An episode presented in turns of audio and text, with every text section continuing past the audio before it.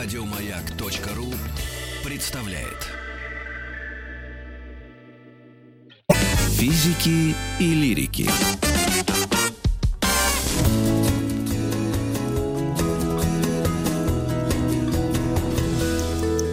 Сто минут по 100 минут О, об интернете. Наконец-то, друзья, ваш любимый подкаст. Да, ну, конечно, начнем мы с истории компьютера, это логично, без компьютера интернет, собственно, может быть, Эдуард не нужен. Михайлович Продаков у нас в гостях директор виртуального компьютерного музея, IT-эксперт. Приветствуем вас, здравствуйте. Здравствуйте. Ну, Пойдем, начинаем пойдем, с какого времени? с самого начала, со счетов. Ну, я думаю, это не сильно интересно. Э, Наверное, интереснее всего 30-е годы, когда появились первые... Давай. машины релейные. 1930-е годы. Да, конкретно 38-й год. Так, Значит, в Германии был такой замечательный инженер Конрад Цузе, который сделал первую релейную машину. это уже фашистская Германия? Это фашистская Германия. Более того, э, он когда был э, на одной из выставок в Москве, э, он сказал, что вот я был любимым конструктором Геринга. Мгм, На самом деле он очень много сделал в технике нового. мгм. Он сделал первые промышленные компьютеры. В частности, э, они стояли на авиационных заводах в Берлине и рассчитывали э, крыло вот этих э, немецких э, э, э, летательных аппаратов, которыми они э, атаковали Англию. Мгм. Вот, э, это А как первый, он- как первый он вы- промышленный компьютер. Первый промышленный компьютер, как он выглядел? Значит, э, ну, на самом деле это была стойка. Э, за время до конца войны он сделал, э, по моим подсчетам, шесть разных машин. Мгм. Они назывались э, от э, Z1 до Z4. Z4 это уже очень серьезная машина. И еще вот э, две модификации э, промышленных компьютеров V1 и V2. А как они, они как шкафы выглядели? Да, как- шкафы, набитые электроникой, э, набитые релюшками. Они были релюшками, при этом с А Что такое быстродействие- релюшки, извините? А, то есть- Релюшка вот э, Так, скажем, такой э, приборчик электронный, который переключает у вас, замыкает либо размыкает контакт. контакты. А, да. значит, это компьютер, он уже на булевой алгебре, да, то есть 0 единиц. Вот э, самое интересное, что э, в отличие от американцев, которые делали э, не в первые машины у них были не двоичные, а э, двоично-пятеричные или э, десятиричной системе. Мгм. Вот, э, у него исходно э, машины были двоичными. То есть та самая булевая алгебра. Более алгебры. И это замечательно, потому что ну, элементная база, она больше подходит для э, двоичной логики. То Мгм. есть включено, выключено, она устойчива к помехам и так далее, и так далее.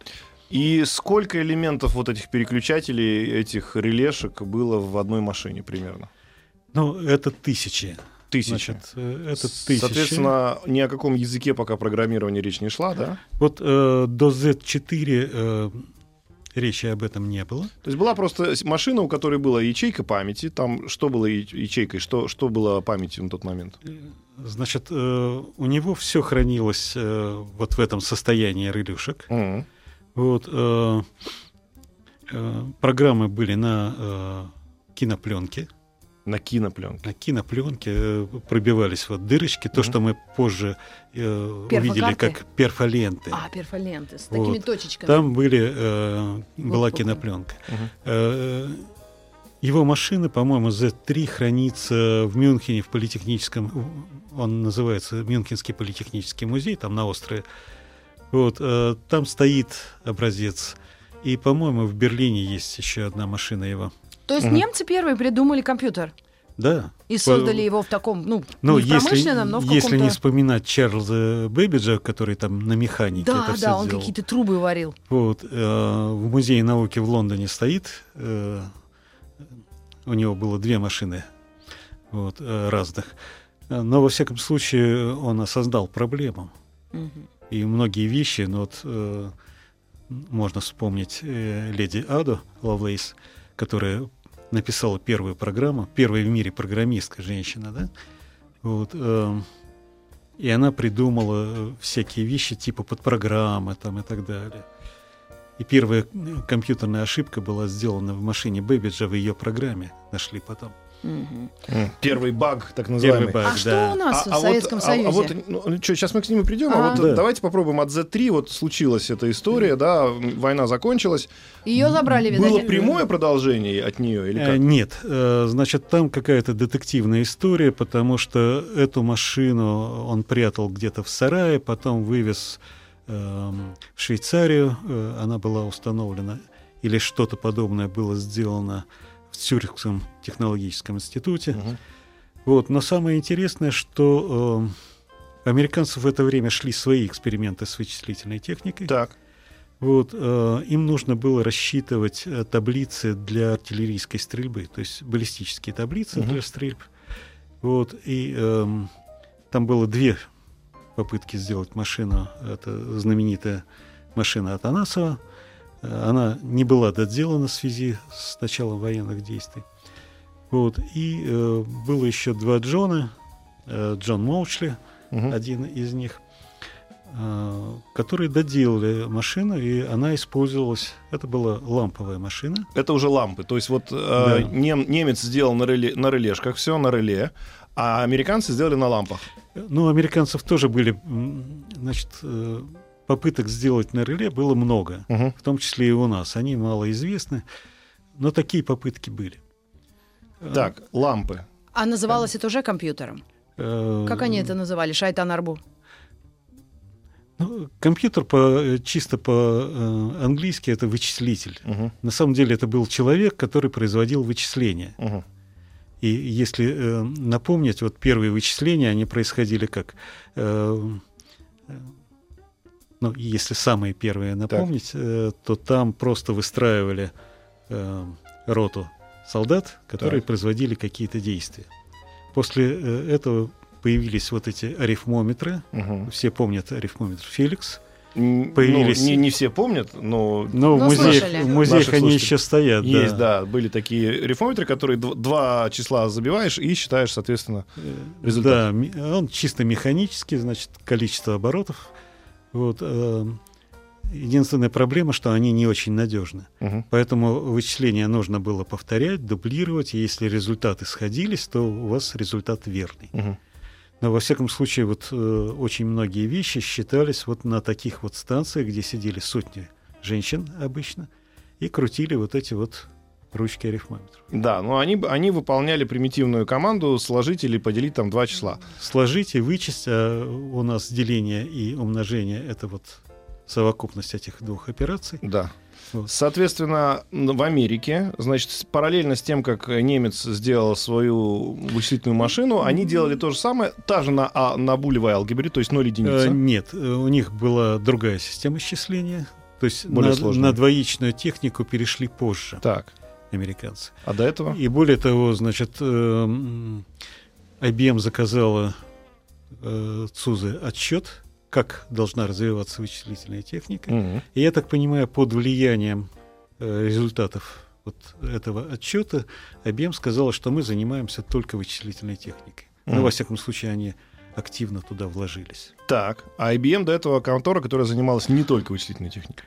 Значит, э, если помните, то была такая вещь табуляторы. Вот IBM происходит из компании, которая делала табуляторы. Табулятор это что такое? вот такие устройства, которые эм, с перфокарт производят суммирование.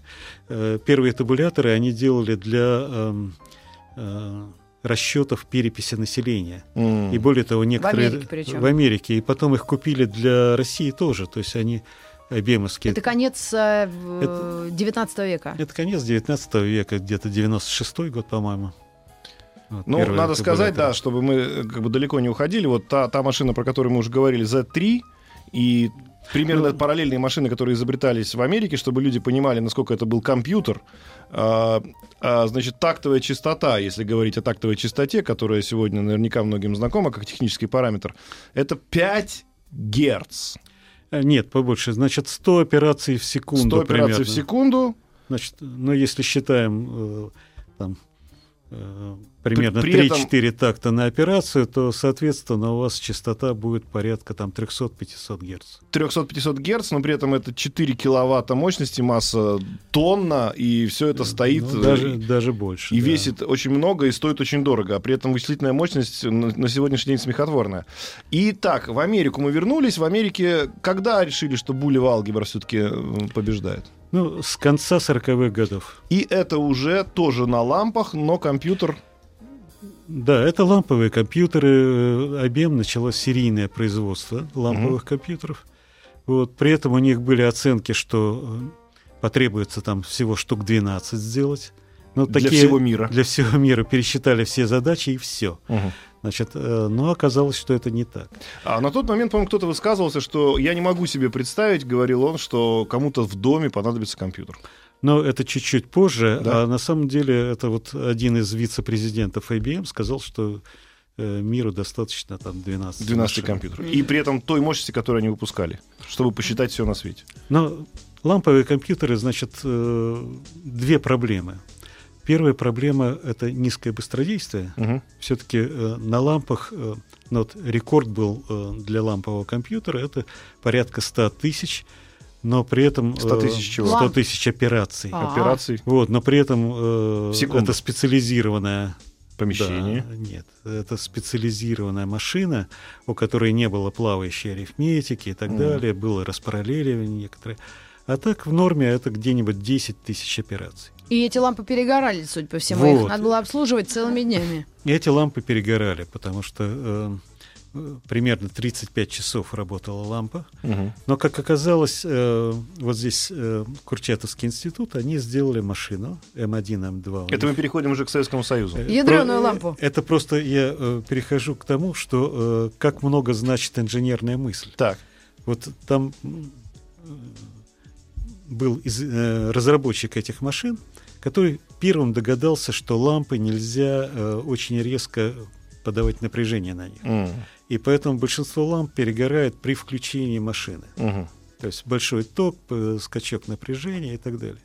И он сделал такой блок питания, который э, позволил ему не 35 часов, а раз в 10 увеличить срок службы ламп. О, отличный, да. Вот, это наш э, был какой-то Это на- наш сотрудник Курчатовского института, вот, Прекрасно. замечательный товарищ. Но помимо того, что решили вопрос с ресурсом лампы, я так понимаю, что основная проблема это невысокая скорость вычисления, 10 тысяч в секунду операций, и громоздкость. Но для э, наших разработчиков, да и вообще для всех, это э, основное это ненадежность. Э, Вот питание и так далее, э, тогда мало кого э, волновали сильно. И размеры тоже. Ну, поставили и это на- на размеры. трех этажах, ну пусть стоит. Да. А вот вы сказали, что выгодно наш, для наших разработчиков. То есть мы параллельно тоже все время что-то разрабатывали. Вы сами сказали, что вы принимали участие в разработке Истра-6 или Истра-2. Э, Нет, 4816 А, она вот, называлась. конечно, Истра я могла 4816. запутаться. То есть, да, в тот момент, Вот. когда в Америке было ламповые, э, были ламповые компьютеры, у нас что было? Вот стадии разработки везде э, примерно одни и те же. Так. Ну, до последнего времени, да и сейчас тоже. Э, они сильно опираются на элементную базу. Мгм. Вот э, вначале были релюшки, Так, ну, потому что они были самыми доступными, что ли, элементами. так. Дальше были лампы, Лампы. Вот, э, дальше пошли транзисторы. В 1948 году изобрели транзисторы, а вот э, с середины 50-х уже пошли транзисторные машины. Полупроводники, да. И, и все поняли, что, во-первых, это на порядок повышает производительность, э, очень резко повышает надежность, сжимаются габариты и Мгм. так далее. И э, с конца э, 50-х годов практически ламповые машины уже никто не делал. Все Мгм. перешли на транзисторы. А эти компьютеры для чего использовались в первое время? Это только оборона и какая-то, ну, сверх... э, Что там? может Научные Космос? задачи и оборона э, в первую Да? очередь. Но там масса задач э, по материалам э, и так далее. То есть там Они э, что обрабатывали, эти компьютеры? Я не знаю, для чего придумали? Чтобы они правильно считали что-то? нет, ну, э, Это ИВМ. Ну, баллистика нет, ну машины. просто в, многие- первую, в первую очередь баллистические задачи. Вот расчет э, траекторий спутников, полетов ракет и так далее. Это вот сейчас всю баллистику просчитали, уже там баллистикам делать практически Мгм. нечего. Вот, перешли на другие задачи. А тогда это была колоссальная задача. Ну, это, в общем, военных технологий, которые потом вот как-то кто-то решил переделать, чтоб, чтобы Ну, в Facebook ходить, да? Понимаете, где-то на соседей. до начала 60-х годов э, компьютеры использовались в основном для научных и э, военных задач. Если говорить все-таки про Советский Союз, вот мы с чего начали?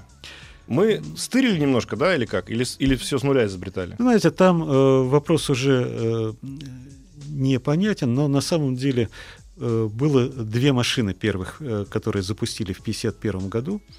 Э, 51 год. 51 год. Сталин перед смертью сказал, если не покажете, не умру. Но- Говорит, если не изобретете, не умру. Не успел Но поиграть на самом деле я хочу сказать, что вот э, э, развитие вычислительной техники было под его э, таким строгим надзором. То есть ему раз в неделю там специальный человек уполномоченный, который отслеживал Ну, каждый день проблему. был разным. Раз в неделю он ему докладывал, как идут дела. Так. Потому что он понял, что атомные и ракетные проекты без этого неосуществимы. 51 год. Какой компьютер? Э, Значит, э, вот то, что появилось в 1951 году, это был, была машина М1, которую сделал Исаак Семенович Брук и команда в Москве. Мгм. Вот. А другая машина называлась МЭСМ. Э, Параллельно. В Союзе. же. МЭСМ, он как-то расшифровывался. Ма- Малоэлектронная и так далее, счетная машина. Тогда не было слова компьютер и не Ага. было ЭВМ, были счетные машины. Ага. Но она и была счетной машиной. Что же они считали-то? Ну, Ну, кстати, вот эти задачи, э, можете себе представить, что время на компьютере, э, рас- распределение времени утверждал замминистра. То есть такой дефицит времени и считали непростые люди, там академик Соболев там и так далее. То есть э, уровень Так. был довольно высоким. Брук делает свою машину, и параллельно создается еще одна А машина. параллельно в Киеве э, команда Сергея Алексеевича Лебедева делает машину МЭС. Так. Вот. Но э, к 1948 году стало понятно, что нужно сконцентрироваться на этом направлении. Мгм. И э, вышел указ о создании специального института. Так. Называется ИТМВТ сейчас. Вот. И э, в этот институт из Киева пригласили академика Лебедева, Так. который сначала он там возглавлял э, лабораторию, Мгм. вот, а потом он стал э, директором института, потому что предыдущего директора отправили в Новосибирск создавать академгородок. Мгм. Был академик Лаврентьев. Лаврентьев, такой. да, знаем такой дедушка Лаврентьев. Ну вот, э, значит, Лаврентьев уехал делать, э, создавать академгородок, а Лебедев стал директором института. Мы вернемся к вам через новости и новости спорта. Мы продолжаем э, со- 100 наш минут подкаст. в интернете. И, И сегодня с- говорим о первых компьютерах. Сегодня говорим о компьютерах. Физики и лирики.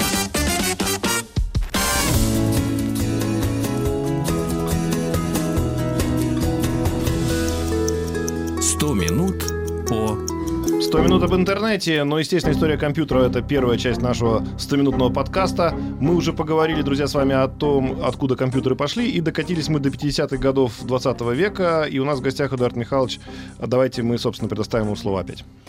То есть, когда мы имеем компьютер в таком виде, который мы хотя бы примерно понимаем, что это какой-то экран и или, или нет? Или по-прежнему шкафы такие огромные, напичканные какими-то шнурами? Нет, ну, э, в современном виде это появилось где-то начиная там с конца 60-х годов. да. Мгм. Но опять же, как в современном, это были стойки, это то, что называлось большие компьютеры. Эм, Этот вот Э. этот white, или как он называется, или какой-то э, огромный многокомнатный э, в Америке есть э, ангары, где вот этот первый компьютер, и вокруг него все бегали. Ну, это вот Ну, белых как ламповый был, наверное. Нет, ну это легенда. А, да? Э, На самом деле эм, там были свои проекты очень интересные. И первый полностью э, полупроводниковый компьютер сделал Сеймур Крей, известный товарищ. Вот, э, это где-то 60-й год Тоже в Америке. в Америке, да. Э, Но эм, у нас в это время, вот 50-е годы, это эпоха ламповых машин. То есть появились такие машины, как М-20, потом М-40. М-40, кстати, вот 40 тысяч операций Мгм. в секунду она давала. Вот, э, при этом э, первая противоракета была сделана, управляемая компьютером. Это колоссальное достижение. Э, и сделали мы э, лет там на 10-15 э, раньше американцев такую Мгм. систему. Вот. Эм, Первый троичный компьютер Брусенцова появился вот э, где-то в эти годы. Значит, э, или чуть позже. Во всяком случае, э, это был расцвет, э, развитие здесь шло параллельно. То есть э, у нас делались свои машины, у них свои. Э, При этом понятно, что технологии были совершенно разные, но вот эта общая архитектура компьютера, это называется фон Нейманская архитектура известная. Мгм. Вот, когда у вас есть вычислитель, память, хранимая памяти программа, Мгм. ячейки памяти нумеруются и так далее. Вот э, 95% или больше компьютеров в мире имеют фон Нейманскую архитектуру. Мгм. К сожалению, вот мы видим уже сейчас поколение пять с половиной, я называю, то есть сменилось пять э, поколений элементной базы, Так. то есть лампы, транзисторы, схемы малой интеграции, схемы средней интеграции, большие интегральные схемы, сверхбольшие интегральные схемы и сейчас ультрабольшие. Мгм. То есть, когда у вас э, в одной схеме там э, э, десятки миллионов транзисторов, Мгм. если под миллиарды на некоторых процессорах. Ну, то есть, э, есть замечательный закон Мура, который долгое время выполнялся. Сейчас я считаю, что он закончился. А если не считать вычислительную мощность на, на доллар? Э, А вы такое ощущение, что что-то знаете, что мы не знаем. Закон за- Мура, вы закон Мура, закон друг Мура другу говорит, кивнули. что каждый год удваивается вычислительная мощность. Нет. Он говорит, э, в 1964 году Мур э, заметил, что э, каждые э, два года, но потом стали считать, что э, 1,8, сейчас считают, что каждые три года. То есть вот этот период колеблется. период, да, Да, э, удваивается количество транзисторов, Транзисторов. или вентилей в в микросхеме. микросхеме. Но он не говорил о производительности. Сейчас пытаются заменить вот закон Мура тем, что растет производительность. Да. Но при этом как растет? Э, Нам повышать частоту нельзя, Нельзя. из-за этого растет э, Количество ядер. Нет, э, правильно говорите. Просто если очень много, э, очень высокая частота, то у вас начинается большое выделение тепла. То есть э, надо как-то это тепло отводить. Мгм. Вот если мы посмотрим обычный э, компьютер, то там стоит вентилятор, который обдувает процессор, и тепло рассеивается. Значит, э, в более мощных э, серверах там, э, или суперкомпьютерах там используется водяное охлаждение, Мгм. когда прямо к плате подводится какая-то либо вода, либо еще лучше э, Ну да. охлаждающая жидкость. Но э, бесконечно нельзя повышать, и поэтому вот разумный предел э, сейчас где-нибудь э, 3,5-4 Гигагерц. гигагерца, да. Поэтому Но- вот этот путь исчерпан. Но если мы говорим про, например, вычислительную мощность на доллар, то там закон Мура вроде как тоже его перепридумали, он продолжается к тому, что дешевеет э, вычислительная мощность. Понимаете, из-за того, что у нас все время э, размер вентиля уменьшается, э, и в одной микросхеме раньше было там э, 100 вентилей, э, тысячи, потом 10 тысяч, сейчас миллионы, э, оказалось возможным в, одной, э, в одном кристалле сделать не одно вычислительное ядро, а до сотни, там, для простых вещей до полутора тысяч и так далее. Ох, господи, мне кажется, Вот. вы какие-то волшебники. Я до сих пор считаю, что это, ну, как... ну, А- что если это не понял, как это работает, значит, даже и не, надо не, пробовать. понимать тут нечего. Просто вот эм, Эд- Эдуард Михайлович говорит о том, что, ну, это тоже известный факт, э, вся компьютерная мощь, которая была направлена на обслуживание, например, полета на Луну, Так. сегодня помещается многократно в твоем телефоне. А, да? Да. То есть я могла бы э, по- То послать есть ты, на Луну... ты если, если бы ты по- попалась в 69 году в Америке и сказала, ребят, что вы паритесь, вот возьмите мою мобилу и Да, посчитайте если все, бы я хотите. перенеслась туда, да. Да, и поэтому вот, вот мы к чему говорим, что это раньше компьютерная мощность, это было событие. Да, опять же, надо было записываться на время, чтобы там А что-то почему посчитать. мы обязаны это? Это каких-то полупроводникам, вот этим сверхсплавам, которые что-то проводят? А как они считают тогда? чисто технологически э, появилось оборудование, которое позволяет э, на одном кристалле уменьш- ум- уменьшать схему настолько, что это нанометры. Мгм. И поэтому есть такое понятие технологическая норма. Вот э, первые микросхемы делались, там технологическая норма была 3 микрона, а сейчас она упала до 7 нанометров. То есть на 4 порядка практически, да? Угу. Соответственно, мы технологически, вот опять же, уперлись, да, но это мы говорим уже о каких компьютерах? Уже о современных мы говорим. О современных, да, то есть современные линии. Там э, ведь э, кроме закона Мура есть еще и эквивалентный закон, что каждое уменьшение вот этой технологической нормы – это удвоение стоимости фабрики. То есть сейчас фабрика по выпуску э, микросхем, она стоит там, от 5 до 7 миллиардов долларов. Угу. То есть не, любо, не всякая страна может себе позволить. Это бюджет там, некоторых стран. Угу. Вот. И, так соответ... и где их производят? Тогда? Китай. Э, их производят э, на Тайване прежде всего. Тайвань э, очень сильно развил свою полупроводниковую промышленность. Сейчас э, Китай из-за гонки с США вкладывает колоссальные деньги в то, чтобы Эм, дело в том, что Китай потребляет на 200 миллиардов э, долларов э, э, микросхемы, произведенные в США, mm-hmm. и всего лишь на 6, 6% от мирового выпуска он делает сам. Mm-hmm. Вот сейчас, чтобы как-то выровнять положение, они пытаются это исправить, то есть больше выпускать самим. И, и США, значит, номер один, люди, которые США выпускают... номер один, да. Это по, них... по выпуску элементной базы. По выпуску элементной То есть собирают телефоны в Китае, вот то, что многие могут посмотреть, там написано Made in China, а элементная база делается Сами микросхемы для этих телефонов делаются в США или где-то на фабриках, которые контролируют. А Российская Федерация, извините? Значит, э, у нас сейчас... вопрос, э, давайте оговоримся. Э, Или у нас нет? сейчас на уровне 90 нанометров. То есть мы отстаем примерно в 15 раз. В 15. Нормально тебе? Нет. Дорогие друзья, смотрите, значит, мы уже быстренько пробежались э, с Эдуардом Михайловичем, вот от, э, какую мы прошли, э, путь какой прошли. Соответственно, компьютер от компьютера, который стоял в институте и был элементом большим, да, институтским, потихоньку превратился вот в так называемый, это был элемент тоже пиара, IBM PC, персональный компьютер, да? Вот это когда он появился в продаже, что можно было пойти и купить? Ну, это известная, э, известная история, э, примерно 81 год. Э, но если вспомним, то в 1972 году появился микропроцессор первый. Так. Назывался он 4004. Угу. Это был четырехразрядный микропроцессор. Хотя вот, позже мы откопали, что первый 20-разрядный микропроцессор был сделан в 1968 году американскими военными там, для самолетов. Угу. Э, но, э, соответственно, опубликовали они это только в конце 90-х годов. Там угу. срок давности на секретность прошел. Угу. Вот, но Intel сейчас говорит, что мы сделали первый э, коммерческий процессор, и это правда. Угу. Вот. Э, после этого буквально там через два года появился знаменитый процессор 8080, на котором были сделаны первые персоналки. Да. Вот всякие Альтаиры и так далее. Если вы посмотрите фильм «Пираты Кремниевой долины», то там как раз вот про эти машины. Там...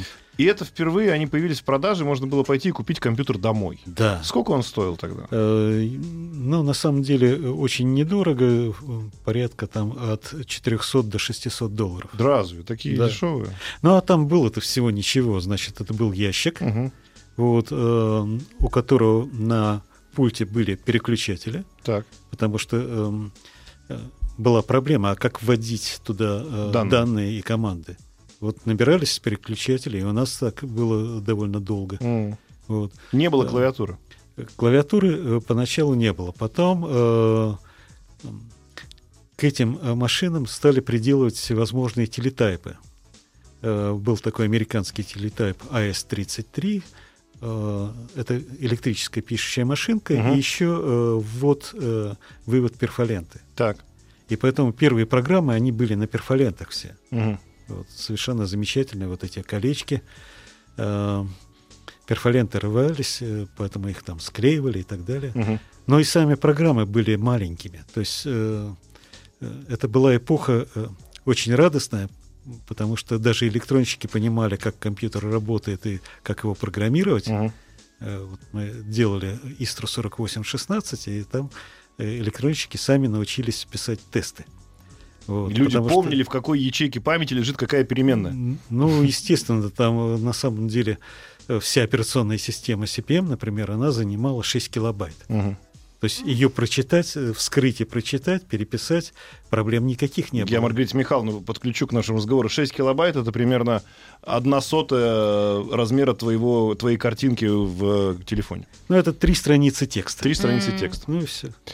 Соответственно, вот эти компьютеры, которые уже IBM, там потом появился процессор в э, 80, 286, Нет, там был 88. 88. 88. И вот то, что уже мы помним, да, потому что я- тут уже Маргарита Михайловна подключается как житель планеты Земля. Это уже 90-е? Первые компьютеры, ты помнишь, в Советском Союзе, которые продавались здесь, и вот они назывались IBM PC ET. Очень смешно читали по радио дикторы, кстати, на маяке.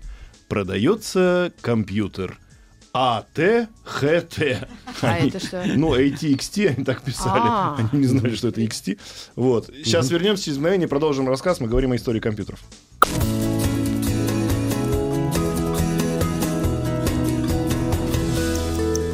«100 минут по...» Пройдаков Эдуард Михайлович у нас в гостях. Мы говорим сегодня о компьютере, о истории компьютеров в рамках нашего большого подкаста «100 минут об интернете».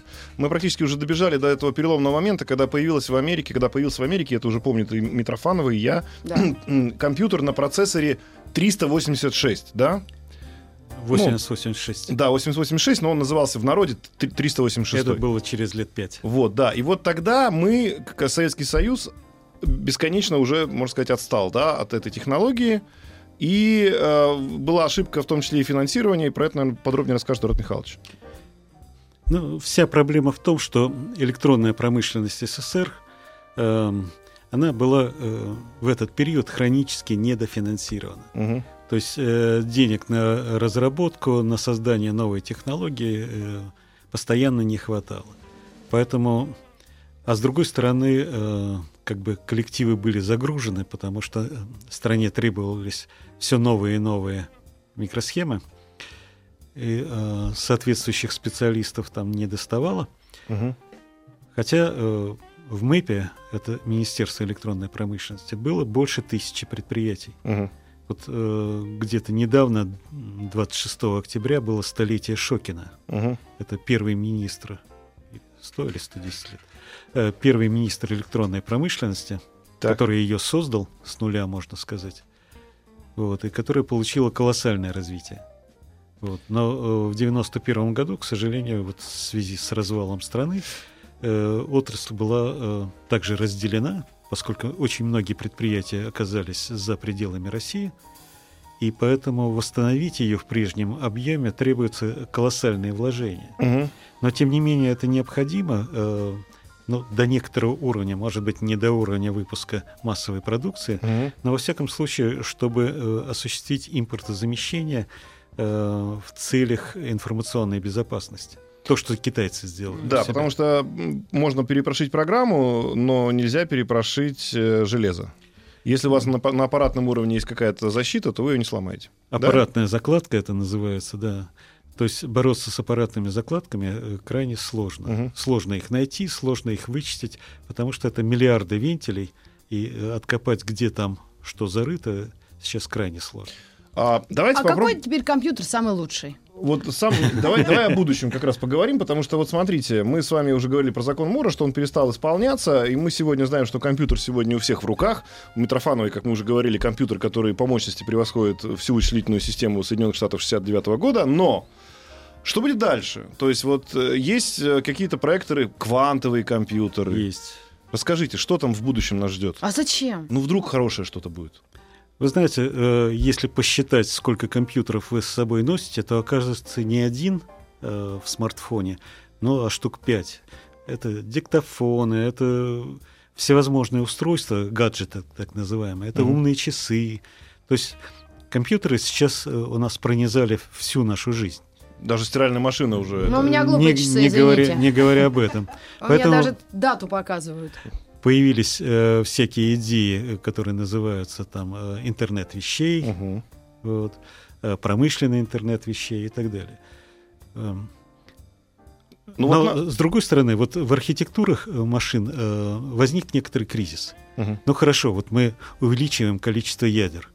Э, поскольку мы пришли уже к некоторому физическому пределу, там э, 3 нанометра это некоторый предел, Мгм. хотя там некоторые утверждают, что можно и до, э, до 1 нанометра, но это уже будет безумная э, стоимость фабрик. Мгм. Вот. Э, Но в любом случае, э, ну, допустим, вы упретесь там, э, на кристалле будет 10 тысяч ядер, и что дальше? Да, вот этот вопрос такой. Вот. А человеку, вот потребителю, вот помните, было у нас черно-белое, потом стало цветным, да, все увидели разницу. Потом было оно там, р- э, там пал, да, 500 точек на 700 точек. Было не Все очень кам- качественно. Потом появилось Full HD, сейчас появилось 4К, 8К. Уже человеческому глазу, как мне кажется, нет никакой разницы вот в этой четкости изображения, уже дальше некуда. Вы знаете, интерфейсы, все упирается в интерфейсы. Так. Значит, э, во что сейчас упирается э, интерфейс с компьютером? Это в речевые технологии. Так. То есть э, компьютер, которым вы обладаете, должен распознавать э, Голос. ваш, ваш голос. Да. М-м. Причем должен это делать хорошо. Э, таком тихом помещении это уже делается вполне прилично. Мгм. Значит, э, вся проблема, чтобы он распознавал ваш голос в, в толпе, в зашумленном зале там, и так далее. Мгм. То есть выделял его среди шума, что делает наше ухо, изумительно делает. да? Мгм. Вот по сравнению с ним компьютер пока еще уступает. Вот, а, но А на это требуются ресурсы на это требуются ресурсы. Э, Значит, сейчас это решается за счет того, что вы связаны с интернетом. Вот эта ваша записанная речь посылается вычислительное облако, там обрабатывается на мощных компьютерах и возвращается. Мгм. Значит, э, но не всегда бывает связь. Мгм. А э, следующее направление это интеллектуализация, то, что вот э, о чем постоянно говорят искусственный интеллект Мгм. и так далее. Да? Э, в первую очередь это голосовые помощники всевозможные. Так. Вот Алиса известная Мгм. и так далее. Значит, их там десяток уже. Так. Э, чтобы А я только голосовые... двоих знаю, Алиса да Сири. Ну, их пока только двое есть. Нет, нет, нет, их там еще много. Да, ну мы же Да. китайских не будем называть сейчас, просто Не, мы не не, назовем. Да, А язык. Барс Ну, есть, есть четыре американских, два наших А, и так да? далее. Да. Так. Их уже Витёк! много. Э, У меня внук очень любит болтать с Алисой и так далее. А. Э, Замечательно, значит, есть чем ребенка занять. Э, Вот для интеллектуализации, чтобы навигация хорошо работала и так далее, потому что сейчас все это все равно работает через интернет. Мгм. Но, в принципе, это может работать Локально. автономно, локально. Поэтому э, возникает необходимость увеличить локальную мощность. Мгм. Кроме того, у человечества есть порядка 40 задач, которые требуют супервычислений. Это первые Вот, три. Климат Так. очень серьезная задача, э, на которую нужны там колоссальные мощности. Раз. Э, проектирование САПР, то есть Мгм. тяжелые САПры, так называемые, когда вы там занимаетесь проектированием космического корабля, ракеты, там электропоезда мощного Мгм. и так далее. То есть везде, где три- самолеты проектируете. Вот, э, С новыми материалами, которые связаны. да. новые материалы, аэродинамика и так далее. Там, чтобы просчитать крыло Боинга, требуются там годы машинного времени на суперкомпьютере. Мгм. Вот. Тем не менее, считают. Есть Ну и борьба, развиваться. видимо, с Э, болезнями типа рака или еще э, что-то. Диагностика болезни Да. да, и так далее. Эдуард Михайлович, спасибо, Спасибо вам огромное. большое. Это Ну, первая программа из цикла «100 минут об интернете». Если вы вдруг пропустите какую-нибудь из программ, посмотри, мы вам этого, а, не простим. Б, вы сможете оправдать себя, если скачаете на платформе Яндекс Музыка 100 минут О. Также же да, все это доступно в Apple Podcasts 100 минут О. Еще больше подкастов на радиомаяк.ру.